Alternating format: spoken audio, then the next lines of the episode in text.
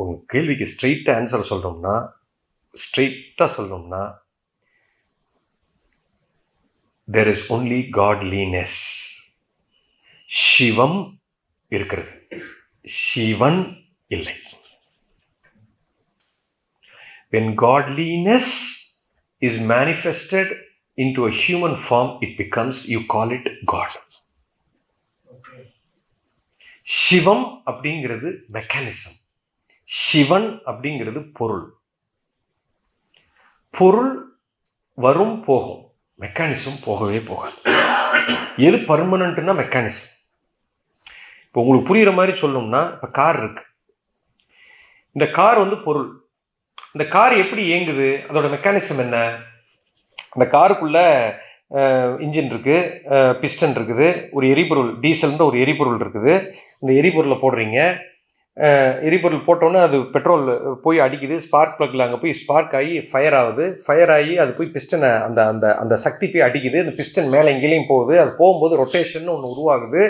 அது போய் கியரில் அடிக்குது. அப்புறம் கியர் வந்து அதோட பவரை டிட்டர்மின் பண்ணுது. அது போய் அப்புறம் ஆக்சலில் அடிக்குது. ஆக்சல்லேருந்து போய் அடித்து வீல் போய் சுற்றி வண்டி நகர்ந்து போகுது. இது ஒரு பெரிய ஒரு மெக்கானிசம் எஸ் இந்த இடத்துல ஒரு எரிபொருளினுடைய சக்தி எடுத்து பிஸ்டன்ல கொடுத்து இப்படி இப்படி இப்படி இப்படி இப்படி பண்ணா ரொட்டேஷன் ஏதோ ஒன்று சுத்த ஆரம்பிக்குது அப்படிங்கிறத கண்டுபிடிச்சான் இந்த மெக்கானிசம் இந்த மெக்கானிசத்தை பயன்படுத்தி இப்போ ஒரு ப்ராடக்டை உற்பத்தி பண்ணிட்டான்.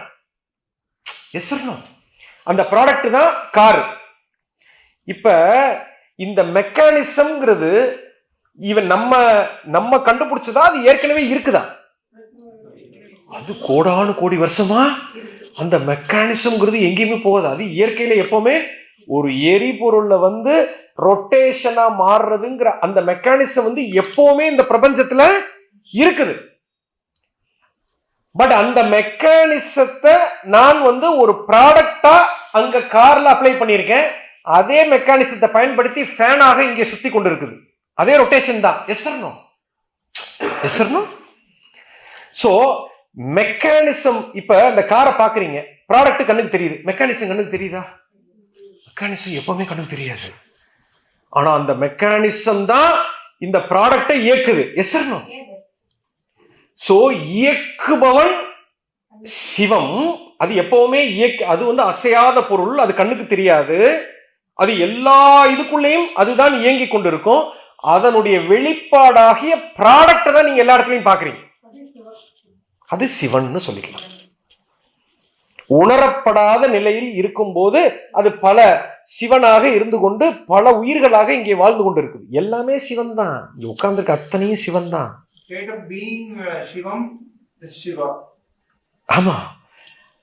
இப்போ சிவன் வந்து அறியப்படாமல் இருக்குது. இதெல்லாம் அறியாமல் இருந்திருக்கும் சிவன். தான் சிவன்னே தெரிய மாட்டேங்குது.